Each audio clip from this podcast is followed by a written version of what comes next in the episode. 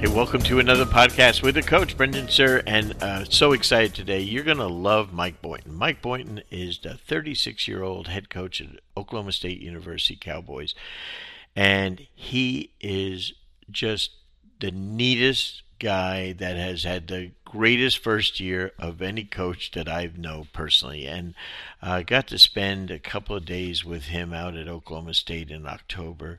Uh, his his program was going through a tough time at that point. And as a first year head coach, you never know where it's going to go. But man, did he ever crush it. And you're going to hear on there talking to about how he beat Kansas twice, Oklahoma twice, at West Virginia, beat Florida State in Florida. I mean, the guy has had so much success as a first year coach. He's going to talk to you about how the difference between being an assistant coach to a head coach. He's also going to talk about his path as a coach, starting out as a graduate manager all the way up. And the disappointment going through of not getting a head coaching job and then a year later becoming the head coach of Oklahoma State. Fantastic lessons for you. But if you ever get a chance to meet Mike Boynton, you're going to find one of the most humble, neat people in our business. He is full of the greatest quality you can have, and that of loving people and placing relationships as the key to his success. Enjoy Mike Boynton. Hey, let's take a second to tell you about one of our partners, Dr. Dish. Dr. Dish basketball shooting machines are the most high tech and durable basketball shooting machines on the market today. Each shooting machine was designed specifically for high repetition training to allow players to improve through technology. Dr. Dish offers game like training to give hundreds of shooting reps in just minutes and to provide powerful analytics to help players improve their game.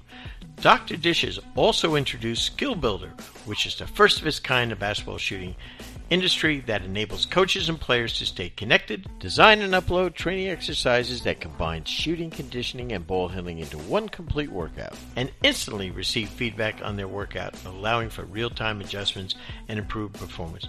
It is without question the most innovative basketball training machine on the market. It's been the official shooting machine of Coaching U for the last two years. To learn more about Dr. Dish, log on to Dr. Basketball.com or follow them on Twitter at Dr. Dish B Ball.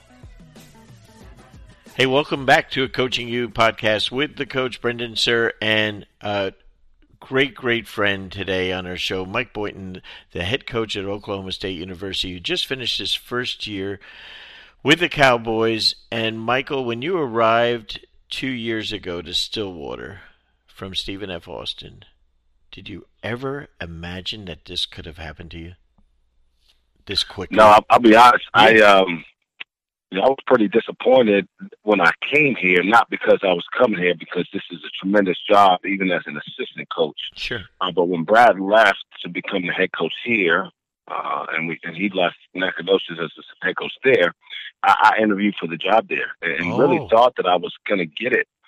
Uh, felt really confident going into the interview process. Brendan, we had uh, we had three great years there, Stephen F. Austin.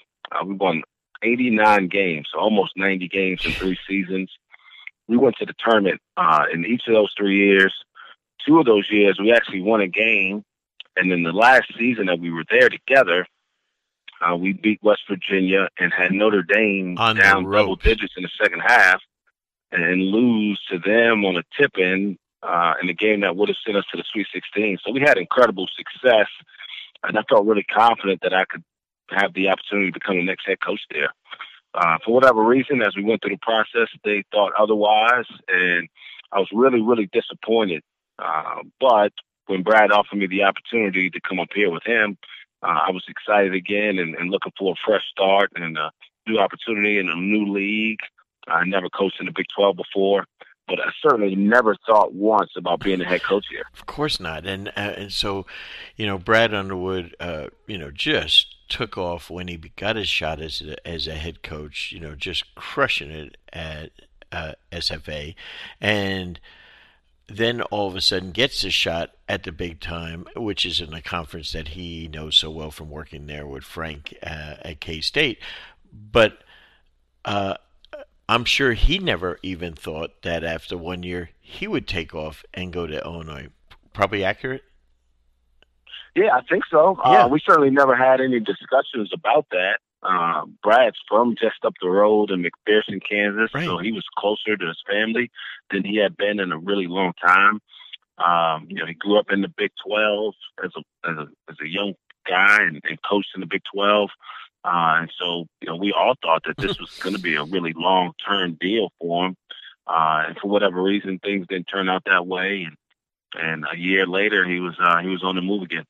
So let's let's talk about this because we have you know thousands and thousands of young coaches and a lot of assistant coaches at all levels that are doing this. And as we both know, in our coaching business, unfortunately, uh, patience by assistant coaches is near nil okay, and they're always looking for what's next and best. Uh, I I'm co- constantly c- counseling assistants on doing the best job you can at the place you're at you know and absolutely. right uh, and and work for the guy you're working for. Don't be looking for new jobs but uh, you know it falls on deaf ears many times. And so now you're you're all of a sudden your boss takes off and you have an opportunity to interview at a team that had a ridiculous success in one year. Do you think you're going to have a real shot, or now all of a sudden Oklahoma State's a, a terrific job anyway? Going through that process, how did you mentally prepare for the interview? Well, part of my preparation, to be honest, I got to go back to the year before. Um, you know, I felt so confident in in what I was going to have as an opportunity at Stephen F. Austin. I probably didn't prepare as well. Uh, probably didn't didn't you know go into as much detail in my preparation, and you know, I felt really comfortable with the people who were doing the interviews and all that stuff. Uh, so that that helped me prepare for the interview process uh, a year later when Oklahoma State was on the table. But I still went at it with a little bit of cautious optimism, only in a sense that you know who gets their first job you know, as a 35 year old in the Big 12. Right. You know, that, that just doesn't happen. And so what happened for me was uh, I had a group of people, most notably the AD here, that just was comfortable thinking outside the box. Uh, and, and took a leap of faith in the person that he knew me to become, or he had become to know me as, uh, the way he watched me handle the the players and the administrators here on campus. And so, really, it was just a matter of getting the outsiders on board. Yeah. Um, you know, the the border regents and guys who didn't know me as you know as closely, who didn't watch me work every day. Um, but I was fairly confident in my ability to do the job. Just wasn't sure that someone would think the same. Um, you know, considering that a year before, you know, a job in the Southland Conference. No disrespect to that conference. Sure. I uh, didn't think I was capable of doing that job. So um, I went at it with some aggressiveness, but I was also in the mindset that you know what, you got to be prepared to uh, be ready to move on if if you don't get this opportunity, and, and maybe having to root, uproot your family uh, once again. Uh, again, yeah, Mike. So uh, when you're when you're interviewing and you've never been a head coach, what did you have to convince Mike Holder of that? You know, you and it and the Big Twelve is arguably one, two, three for sure uh, best conferences in the country, great head coaches in the conference, that you could handle as a never had been head coach. How did you approach that and answer that question when they said, you know, hey, no experience? Yeah, uh, the, the the truth is everybody's been a head coach. Every great coach, you know, at some point was an assistant, or most of them. I think exactly. John Beilein and and maybe one other uh, has, has only been a head coach, and he kind of worked through the lower levels of college uh, basketball. I think he worked at D3 and then D2. Maybe Bo Ryan was the same way, but 99 No, Bo, guys, Bo was an assistant at Wisconsin. I coached against him when okay, he was at Wisconsin. Okay, yeah. Yeah. So, so 99% of people have to do it for the first time at some point. Yeah. How about right? that? So it's just a matter of getting that first opportunity and then being prepared for it. You know, um, you know, all Bill Self was an assistant coach at some point, and, and Coach Smith and you know Coach Krzyzewski and and on and on. All these great, legendary Hall of Fame coaches were assistant coaches at one point, and then someone thought enough of their uh, growth and knowledge uh, and ability to relate, to relate to players and and handle uh, the media and the and the boosters and alums um, that they could do the job. So it was really a matter of Coach Holder being a person who experienced that himself. Uh, Coach Holder, who's our AD here, came here as a golfer uh, a long time ago, and he transitioned from being a golfer to being the head golf coach here. Wow. And then from being the head golf coach to being the athletic director. And when he became the head coach here at golf, he had never coached before. when he became the athletic director here, he had never been an administrator before.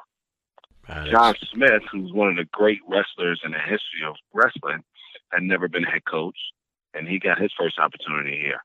Uh, Josh Holliday, who's our baseball coach, got his first. So our AD has oh, a track good. record of hiring guys uh, without necessarily having a great resume of wins and losses, but it's more about the character, the work ethic, uh, the, those other things that he thinks translates to being able to coach well and relate to young people. Now, as a uh, as a disclaimer, um, you know, I got to spend a couple of days with you in October in Stillwater. Now, my friend, you're from Brooklyn, New York. That ain't Stillwater. Okay. and I say that with great affection because I'm from Jersey. But um, but when you went as a high school, a terrific high school player, Bishop Loughlin, down to the University of South Carolina to play for four years, um, and you journey out and you go there, what were the biggest lessons you learned? Uh, you know, playing at South Carolina that maybe said, "I want to coach." Yeah, well, I, you know, Brendan, I always felt like I wanted to coach. Um, I think even early on in my life, I always thought about the game from a strategic standpoint. I wasn't a great athlete, uh, so I had to find other ways to to be effective. And I was an okay player. I wasn't great by any means, but I always was able to to lead. I was always a part of successful teams and programs. Um, but the the biggest uh, advantage I had was I was always coached by really good coaches. And I really took everything that they said to heart.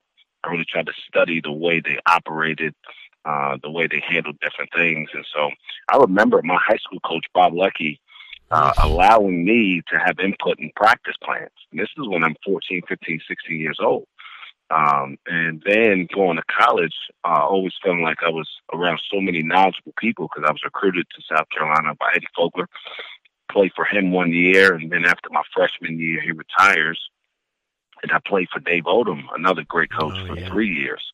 Uh, so I learned from some of the best coaches in the history of the game. Um, and I learned also, once I got into coaching, that there are a lot of different ways to have success. Mm-hmm. I think one of my biggest assets, or one of the biggest advantages for me, is I'm not married to one singular philosophy. Uh, I worked for Larry Davis, who's now the associate head coach at Cincinnati. Fabulous coach. I worked for Buzz Peterson, who's now is a, an assistant GM uh, for the Charlotte Hornets. Mm-hmm. Uh, I worked for Mike Young, who's the head coach at Wofford. Uh, Great coach. For Darrin Horn at South Carolina, who's now an assistant at Texas. uh, a year I spent around Frank Martin at South Carolina, and then I was with Brad for four years. Wow. And so those are a lot of different guys who coach in very different ways, uh, who coach in different eras. And so I've also watched the game evolve, uh, and I've been able to kind of steal some things from each one of them. Um, so that, that's been my greatest, um, you know, I guess benefit to my my journey is I've been around so many smart guys, so many uh, tactful guys, so many guys who work at this thing really well. Uh, I've been around some really good assistant coaches, and then I've got really strong mentors that I haven't worked for, and, and no, none of them are bigger than Coach Raveling, uh, who I've known since I was 12 sure. years old, and has been a tremendous asset to my life from an advice standpoint, from a mentorship standpoint. Um, but the transition from Brooklyn to Columbia was my hardest one uh, because at 18 years old, I wasn't ready to not live in a big city. Yeah, I was ready to go to college but when you get down and at 6 p.m., there's nobody walking the streets and there's no noise and there's no, you know, nobody hanging out. It's like, wow, what what happened to life? Because uh, in New York City, as you know, uh, there's something going on all the time. 24 7. Uh, yeah, so it, has been an interesting you know journey because I've lived in a lot of different places. Uh, I've been around a lot of different strong uh, mentors, um, and, and I've tried to at least use something that I learned from each of them um, in my first year as a head coach. So what you described from an academic standpoint, we're going to go, we're going to get really academic for a second, is you have a great growth mindset and that you're constantly trying to learn. So as a as a coach, let's say, and, and again, we're giving advice to you know coaches, is they are they're studying the game, they're working real hard as you are, and as I still am. Uh, how do you figure out what to put into your toolbox? That you know, how do you make that decision for yourself? And yeah, yeah. I mean, for me, yeah. I think I think one of the biggest challenges is you know so many times we're trying to be someone else. We want to emulate this person. Um, well, the, the only way you can really know who you want to try to become is to know who you are first. Uh, you have to identify your own strengths and weaknesses and then you have to figure out how do you maximize those. Um, so for me, I'm a, I'm a hands-on person. Mm-hmm. Uh, I'm I'm really personable, um, and so I, I, try to make everything about relationships. Uh, try to make sure that I've always cultivated relationships, that I always have great follow-up with people, that I'm a person that people can feel that they can count on. Um, you know, I, I feel I feel like I have a good grasp on the game. Um, but you know, I, I wouldn't categorize myself as an X and O's expert, but I study really hard at it. I work at it. I try to be adaptable. Uh, and so I think for a lot of coaches out there, the thing you have to identify is who you are at your core. You know, what type of person you are, what type of worker you are, what type of, envir- of, of an environment do you excel best in. Uh, and the sooner you can find that out, the sooner you can work your way to improving the areas that aren't as strong, but also maximizing those things that you do do well uh, to a point where they're extremely hard to break down um, or become a negative. So, um, just trying to find a balance between, you know, really settling into this is who I am and what I'm about, and I'm going to be this guy every day. To all right, where do I want to go with this, and what is the best way to get there? You know, some guys have a hard time taking. I'll give you an example. When I left Coastal Carolina in 2007 um, to go work for Mike Young because uh, Buzz Peterson went to the NBA, uh, I had to make a decision that it was okay to take a pay cut at that point in my career. Mm. You know, that's that's a hard decision to make because you always assume the next job you'll make more money. Sure and you'll have a better position and you'll have more opportunities. Well, sometimes those things don't always work at the same time. Mm-hmm. So I took a fifteen thousand dollar pay cut from being a second assistant at Coastal Carolina to being the associate head coach at Wofford. Wow. wow. And but, it went from having a car to needing to buy one. Went from having a cell phone to needing to have, provide my. So you wow. know, you had to balance those things between. Okay, this is a bit of a step back here, but professionally, for me, I'm going to go work for a great guy in a great league who's well respected around the country, and he's going to allow me to have great responsibility within the program to give me an opportunity to ultimately another step toward my professional goal. And it may not look right in my paycheck every month. Yeah, and at the at the end, uh, you know, just like we say to a player, did I get better? Did I get a chance to Absolutely. get better? And you did, you know, and and and when you look back on your coaching path, your journey, and you look at every stop from Furman on down to, to being every step of the way, you know, it's a it's a very decisive roadmap of uh, opportunities creating improvement in your role maybe in developing. Yeah. and, and that's that's so important. Uh, i think money, yeah i'll give you another example yeah. not to cut you off no. but so when we we got let go at south carolina which was really hard for me because i went to school there. Sure. Uh, we got let go there in 2012 and you know obviously i still wanted to coach. Uh, my wife was pregnant at the time oh, so we didn't necessarily want to move. Uh, so i'll tell you what happened uh, we had to make a decision that you know, I think really benefited me. Uh, we stayed, and I came off the road. I wasn't able to recruit. I wasn't able to be on the floor and coach, but I was able to watch Frank Martin, a guy that's totally different from a lot of people in our profession, mm-hmm. and how he did it. Um, and because I was around that program for another year doing administrative work, again making much less money, um, That's how I met Brad. How about that? but that was a conscious choice. Now, I didn't know that I would meet Brad and develop the relationship I did.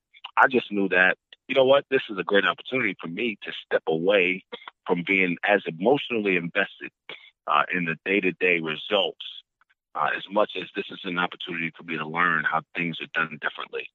Um, and watching Frank practice and watching him adjust in games and you know implement a philosophy and get guys to buy in uh, was really really beneficial for me. Uh, in this last year, I reflected on things that I saw Frank Martin doing his first year at South Carolina a lot this past season here at Oklahoma State. Uh, and I don't know if I would have just taken another assistant coaching job, which there were opportunities out there, that I would have had that same opportunity uh, to grow professionally that I did that. Frank's Frank's got to work on his intensity. I'm trying to work with him on that, you know. But hopefully, yeah, he's got to pick it up some. He's got to pick it up some. he he is absolutely amazing. But beneath, and this is what you learn uh, from people. Uh, you know, I, I often say that my high school coach E.B. Brown told me, you know, don't don't try to imitate me. Don't try to be like me. Be yourself. And yep. you know, and a guy like Frank, you could never possibly be who he is as far as his his delivery, his just his ability to stare. My God, I can't I can't believe how he, he frightens me just to talk to him on the phone. Yeah. Sometimes I can't even see him. And but you know, but beneath this incredibly strong, tough guy is a guy that has the heart like you can't believe, right? Unbelievable. Unbelievable. I tell people all the time, Frank Martin's one of the purest, yep. most kind hearted, uh, genuine people that I've ever met. And I've met a lot of people in my Yep. life. Uh, and and you know, his bark is much more aggressive than his bite. Uh, although his bark is pretty darn Pretty darn good, man. Uh, he scares me when Uh, he but sends me a text. I mean, you know, I mean, so Yeah. he really cares for people. I mean, he's genuinely invested in the kids in this program and seeing them become great men, fathers, and husbands. Uh, and I and I haven't been around many guys who who've been able to strike the balance right between being extremely hard on his guys, uh, sometimes uh, approaching a line where people may think it's personal, uh, but also having all those same people feel like he is so vested in them and wants to help them grow that those kids swear by him. I haven't met one player Mhm. that played for Frank that has uh, any negative things to say about him. And, and you watch him, if you don't get to know him and you just watch him on TV, you think, man, those kids must hate his guts. exactly. And every single guy who's ever played for him swears by him. That's the sign of a true coach. You know, Frank, we we were doing a, um, a kind of a this coaching think tank, Mike, at uh, at the University of Florida. We've done for about 15 years, and, and Frank was there several years ago, and I uh, I gave a talk uh, on you know relationships to your players and stuff, and I and I, I said uh, the key thing I learned in coaching is you have to truly love your players. You know, have to love them like you they're your own. And he came up to me and he says, sometimes I'm scared to tell them that. He said, but I love every one And I said, it's a it's a man's thing to tell people that you love them. And and you know what? right. And he's now all the time uh, and and that's I think where you know you when we do that as uh, as men uh, to our players, you know, you teach them something that it's okay. And then all of a sudden, right. because they've never been loved, some of them, they've never had a dad in their life, they've never had a male figure, and you might be the That's one right. in their life, right, Mike? Yeah, and sometimes I tell my guys because I, I try to make sure I tell our guys that a lot uh, because I do understand that that's the reality for them. They haven't heard that very often, and they certainly haven't seen uh, a man show those type of um, um, emotional uh, affection or anything like that towards another male.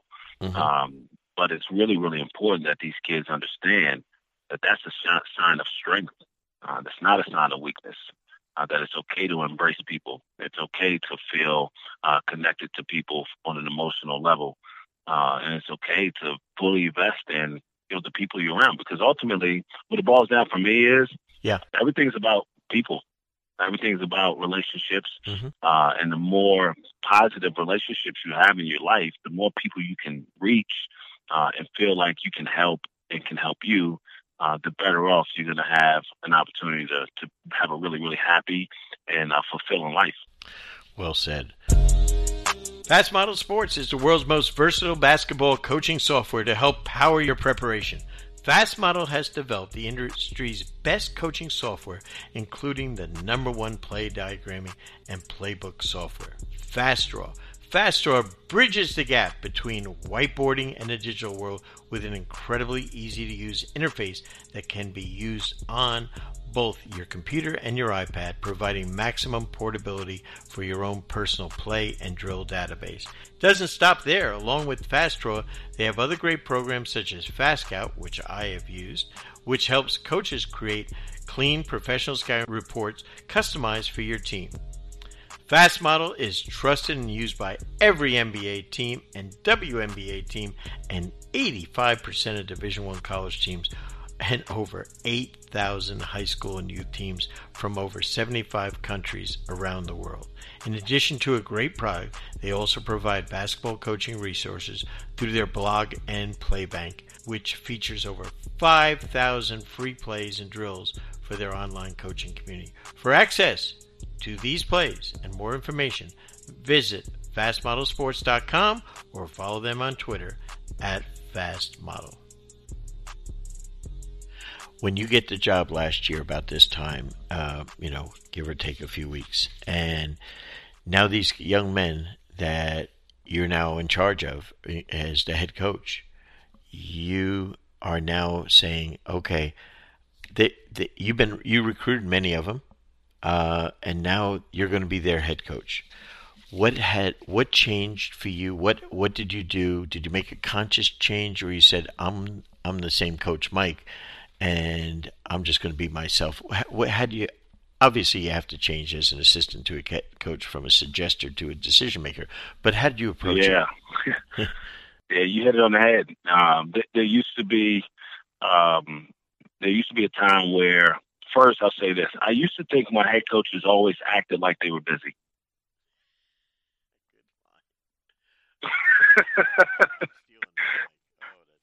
I did. Um, there were times where I would say, "Hey, I need you to call this guy," or you know, "You got a second to meet," and it always seemed like they always had too much to do to to do what I needed them to do. And and now I realize, no, it's it's really time demanding. Um, but the second part of that is you can't just make flippant decisions. People would come into my office before and ask me things, and I would just answer the first thing that came to my mind because you just wanted to move on, right? Mm-hmm. You know, I'm, I'm trying to call some recruits here. Don't ask me, you know, what I want for lunch on the bus. But now, um, people ask, hey, where do you want to stay when we go to Sunrise, Florida and play an Orange Bowl Classic? Or, you know, what uniform color should we wear for this game? Well, whatever I say, that's what's going to happen. Mm. it's not so, just they're just not taking a poll, yeah, and asking your opinion. No, yeah. no, no, no, no, no, no. I'm, I'm actually the deciding vote, no matter how many votes are taken. yeah, that's good. So it's very Trump, so very Trumpmanian on that be, one.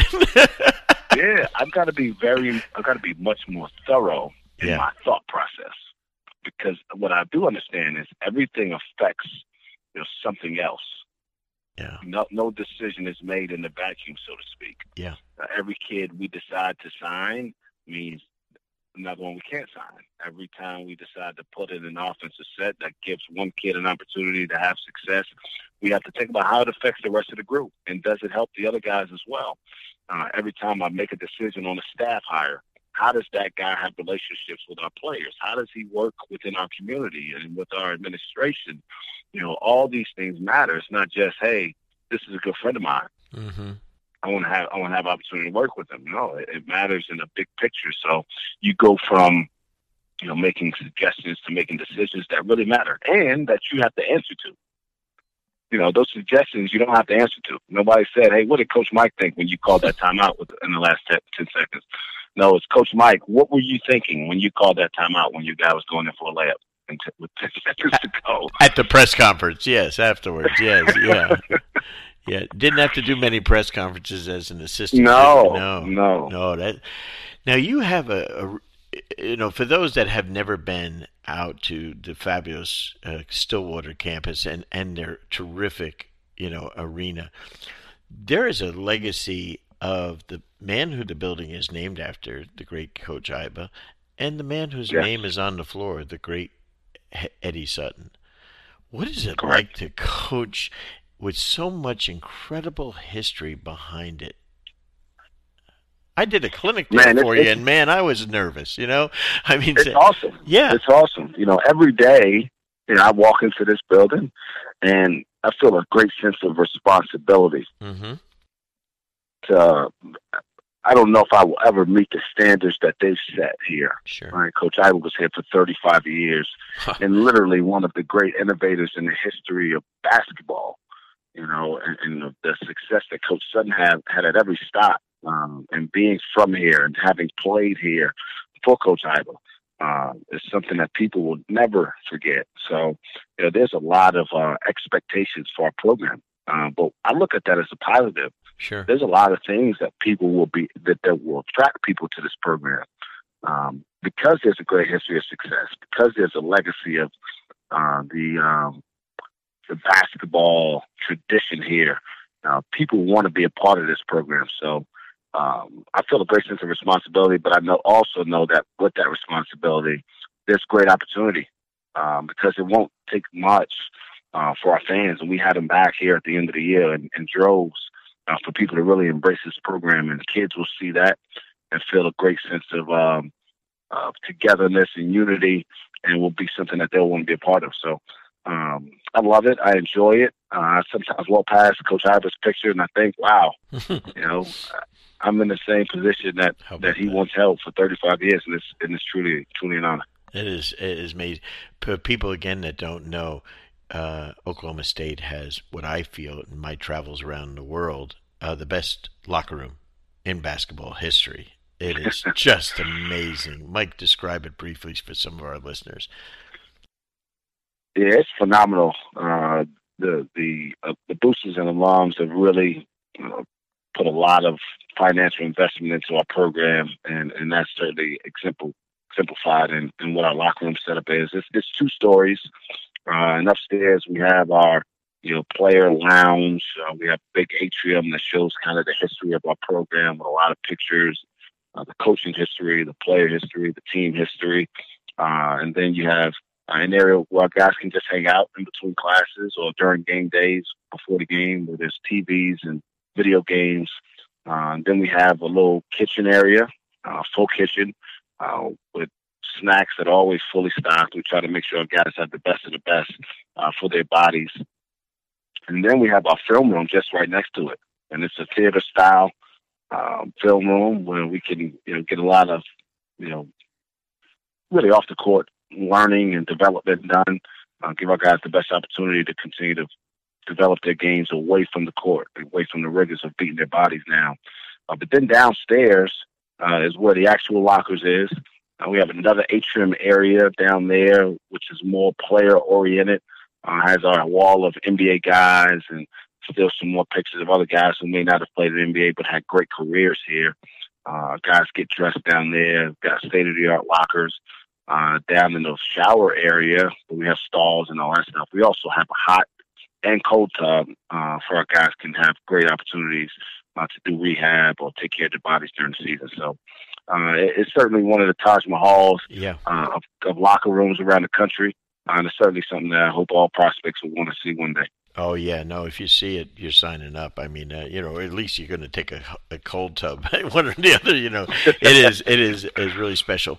I got the chance to watch you teach and work uh, in a couple of days at your practices, and I know it was the start of season, but I get to do this. I get to see a lot of people at a college and pro level, and I was absolutely blown away uh, by what a tremendous teacher you are, and the ability to teach to uh, motivate uh, and to get your guys to perform at an incredibly high level. You know, when you, as an assistant coach, you know, sometimes we get to teach a drill. We get to, you know, uh, maybe uh, put in a set or a out of bounds play or deliver a scout, maybe. But now, as the head coach, you're putting the blueprint out there of how your team's going to play and everything that's going to go into that blueprint uh, you seem to be at incredible ease, like you'd been doing it for 10, 15 years. Uh, that's great talent, Mike. Uh, uh, how did now that was October, early October. I can only imagine what it was like in mid March. How good you had become. How did it feel going through this first year for you, growth wise, for that? You know, it felt great. I mean, one of the things that really uh, helped me um, stay focused on um, there was so many distractions around the program. Starting with when I got hired, there was a lot of skepticism uh-huh. uh, about my ability to do the job. Quite frankly, and um, that was okay because I, I said before I've I've always been in some senses a coach. Uh, I've always been a leader, and that's what coaching is, Brendan. Coaching is just this leadership. Sure. Um, it's can you can you get a group of guys to buy into a common goal? Can you get them to put their uh, make their personal goals secondary to their team goals. Because the one thing I try not to be foolish about is all these guys have personal goals, and they should. we try to encourage those. I think people who try to fight that and tell kids they can't have personal goals are just fighting a losing battle. Because uh, we want guys to want to become pros. We want guys sure. to want to win National Player of the Year awards in all conference. Uh, but if they're working on those things within uh, the purview of what your team's trying to achieve, and why not? Uh, so we, we have a great opportunity here uh, to get our guys to understand that if you focus every day on just trying to get better, uh, and I've always felt a great ease in you know teaching people what I believe in and how I believe the game should be played. Uh, and I've got a great staff. That's the thing that helps me the most in this thing. I got two former head coaches on my staff. Uh, and so I can delegate some things very comfortably and give mm-hmm. those guys uh, some freedom to have a voice within our program. Uh, so one thing we talk about is everybody within our program needs to be able to find their voice uh, and feel comfortable asking questions, making suggestions, uh, and then ultimately, again, because I got to go to the press conference, I get to make the final decision. Um, but I've always felt a great sense of ease in teaching the game and trying to get guys to you know, uh, in a lot of ways, execute a game plan and try to win games. When we had some success this year, uh, not to the level that we'd like to, but I think it was a good start. Something we look forward to building on.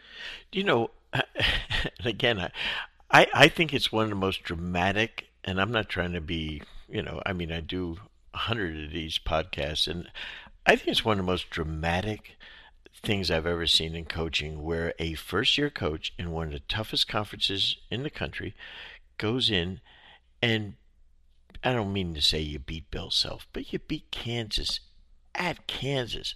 Some people would coach an entire career, 30 years, and couldn't do that. That is amazing. But then Lon Kruger is one of the best coaches in the country, and not only do you beat him at your place, but then you beat him in the conference tournament.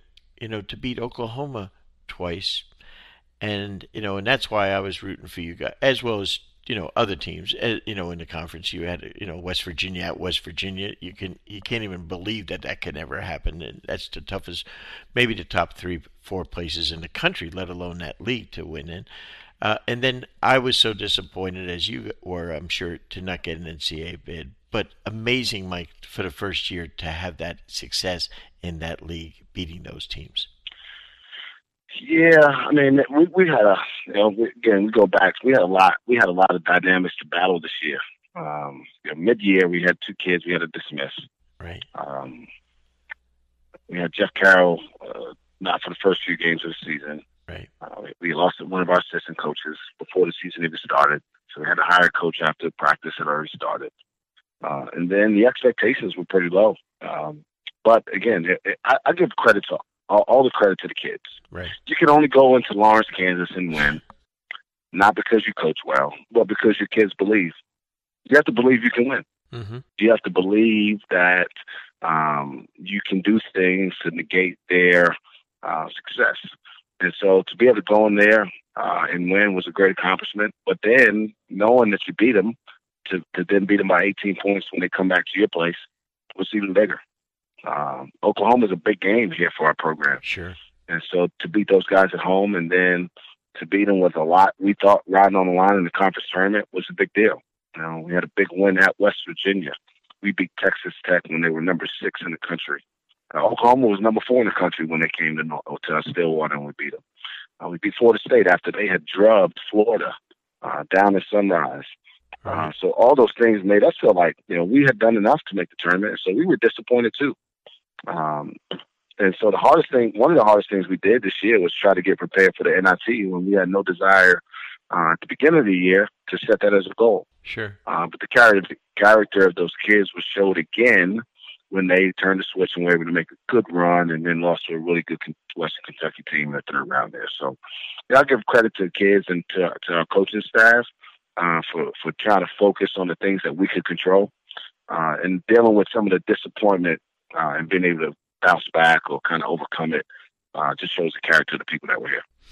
Mike, you were uh, amazing, and uh, you know, and I'm I'm I'm glad you came into my life uh, because to get to see coaches like yourself, that it, it gives it gives me someone that's been a lifer in this business so much hope and enthusiasm that our game is in great hands because when you see terrific, and I'm going to call you young because you're damn young. Uh, so I mean, a young coach come in and just be so full of wisdom but humbleness. Uh, it, it's a blessing, and uh, thank you, thank you, thank you for being who you are and being so real. And uh, I have nothing but wishing you success every single game, my friend. Thanks a lot, man. I really appreciate you having me on, and I look forward to doing it again sometime. Oh, we will. Thanks, Mike. I appreciate it. Okay, thanks. Mike is very, very special coach. And uh, again, if you ever get a chance to go through Stillwater and you get a chance to go eh, see their venue, watch him work, great staff with Cooper and Sutton. Oh man, they have all the pieces there. Uh, you're gonna love the atmosphere. You're gonna love the town. I forgot to talk to him about Eskimo Joe's, one of my favorite places in college as far as going and getting something to eat. But Mike Boynton is special. You're going to enjoy this. Now, listen, uh, we have, uh, we're in May now, and we have uh, only about two months or so to Coaching U live in Las Vegas, July 9 and 10. Make sure you sign up those coaching calls that we're doing for everyone that signs up. As soon as you sign up, you get on the next coaching call. They have been fantastic. Uh, the learning that's taking place between us, you're getting to ask questions that you want an answer to now uh, to help on your progress as a coach. So treat it as a second clinic that is a throw into this. We've never done it before. I'm enjoying it as much as the folks that are online with us. So take advantage of it. Uh, see you on our coaching call. Uh, if not, this is the coach, Brendan Suhr. Next week, we'll see you in another podcast.